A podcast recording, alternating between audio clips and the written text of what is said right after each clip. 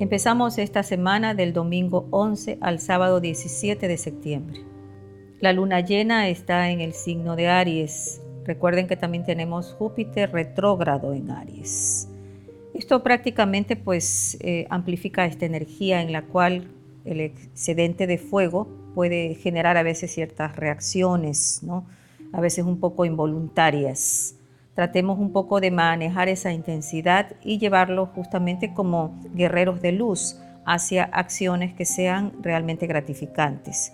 Como este es el primer domingo de la luna llena, eh, los saumerios nos ayudan bastante. Podemos utilizar el copal, la mirra, el palo santo y poner pues unas hojitas de albahaca.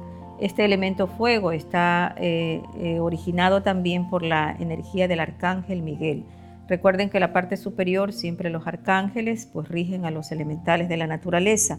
Si a veces hay activaciones de este elemento, ya sea por los volcanes, por eh, los bosques, por las cosas que se queman, o por la energía del excesivo calor eh, del sol, se puede hacer una oración también a estos espíritus de la naturaleza, que puede ser eh, espíritus del fuego, devuelvan todo lo de esta casa, ¿no? Transmutado y purificado, que renazca la luz en la oscuridad, quemen todo sentimiento tóxico y que renazcan en amor puro, que se consuma la mala fortuna y renazca en prosperidad y abundancia. Este día especial de elemento fuego también podemos nosotros para evitar, porque cuando se activa el fuego también a veces hay más robos o más peligros, para evitar los robos podemos también hacer bolsitas de protección, podemos también leer el Salmo 91, hacer bolsitas de protección también con elementos como romero, clavitos, pimienta dulce y la oración a los espíritus del fuego, porque recuerden que estamos conectando también a los reinos de la naturaleza. Estas activaciones pueden ser el día lunes 12 también, que tenemos también la luna llena en Aries. El martes 13 de septiembre tenemos la luna llena en el signo de Tauro. Tenemos un ángel maravilloso que hasta el 17 de septiembre protege, comanda.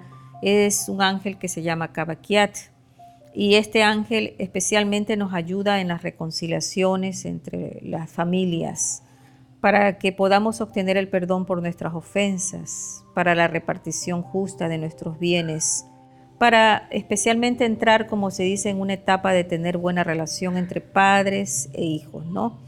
Y es un ángel de paz, es un ángel de testamentos, de herencias, todo lo que se tenga que resolver, podemos invocar este ángel, podemos acudir a él.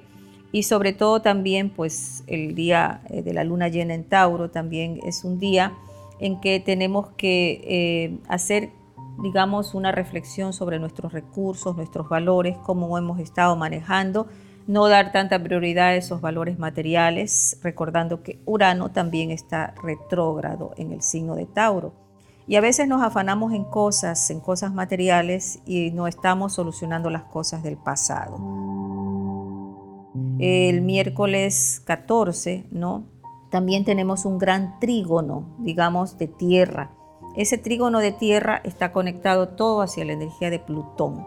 De Plutón es muerte, regeneración y transformación. Eso implica que nuestro sistema de valores se revaloriza totalmente. Este gran trígono puede darnos una resolución para todos los proyectos que incluso hemos tenido estancados, pero al mismo tiempo puede hacer como un pacto que podamos hacer en base a que si hacemos las cosas prudentemente y realmente bien, puede generar activaciones de proyectos o de situaciones nuevas para los próximos meses. El día jueves 15 que la luna llena se encuentra en el signo de Géminis, es un tiempo más con papeles, Mercurio retrógrado y también recuerden que sigue la activación de ese gran trígono de tierra hacia la energía plutoniana que prácticamente eh, conecta con este proceso de regeneración, de cosas que no están limpias para regenerarlas hacia cosas nuevas, ¿no? Como el ave fénix que resurge de las cenizas. Tenemos que empezar a observar nuestros actos, nuestras acciones y tomar conciencia de qué es lo que necesitamos ir cambiando y sobre todo porque cuando la luna llena entra en Géminis el día 15, ¿no? activa especialmente todos los papeles, la documentación y nuestra forma de comunicación. Este trígono de tierra sigue justamente vigente el día viernes 16 y tenemos también el día viernes 16 unos trígonos maravillosos, tenemos también conexiones para hablar, para emprender, para iniciar, para crear ideas, todo se transforma, son tiempos de transformaciones. Están los espíritus elementales de la tierra a favor de nosotros. Ese día cuidemos más la tierra, conectémonos especialmente con los frutos de la tierra, que son las frutas que contienen fibra, elementos naturales como todo lo que se relacione con cosas que prácticamente ayuden también en nuestro organismo a la absorción de los nutrientes, ¿ya? Podemos hacer, como se dice, pues cambios y mejoras en nuestra alimentación.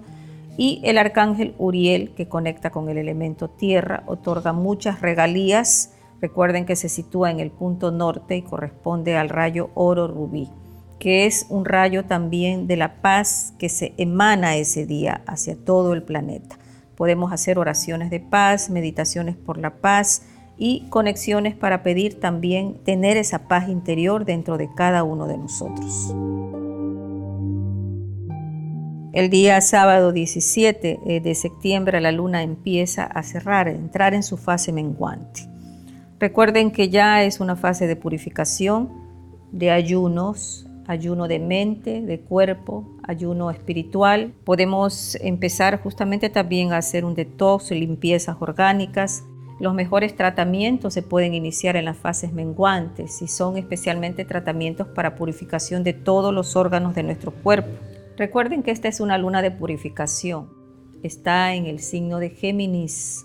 Cuidar mucho especialmente la zona de nuestros pulmones, nuestras vías respiratorias, tomar agüitas de eucalipto, agüitas de la borraja, el matico, combinando estas plantas, infusiones que podemos tomar calientes, proteger especialmente, repito, nuestros, nuestras vías respiratorias y también baños purificadores, ya que estamos en una fase muy purificadora con altamisa, eucalipto, borraja, que también podemos utilizar las mismas plantitas ya.